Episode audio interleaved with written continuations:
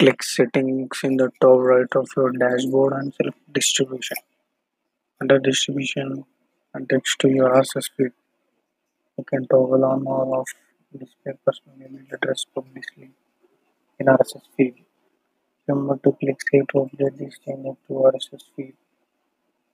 For approximately 10 minutes, you can check your RSS feed to confirm this change. Your podcast. Subscribe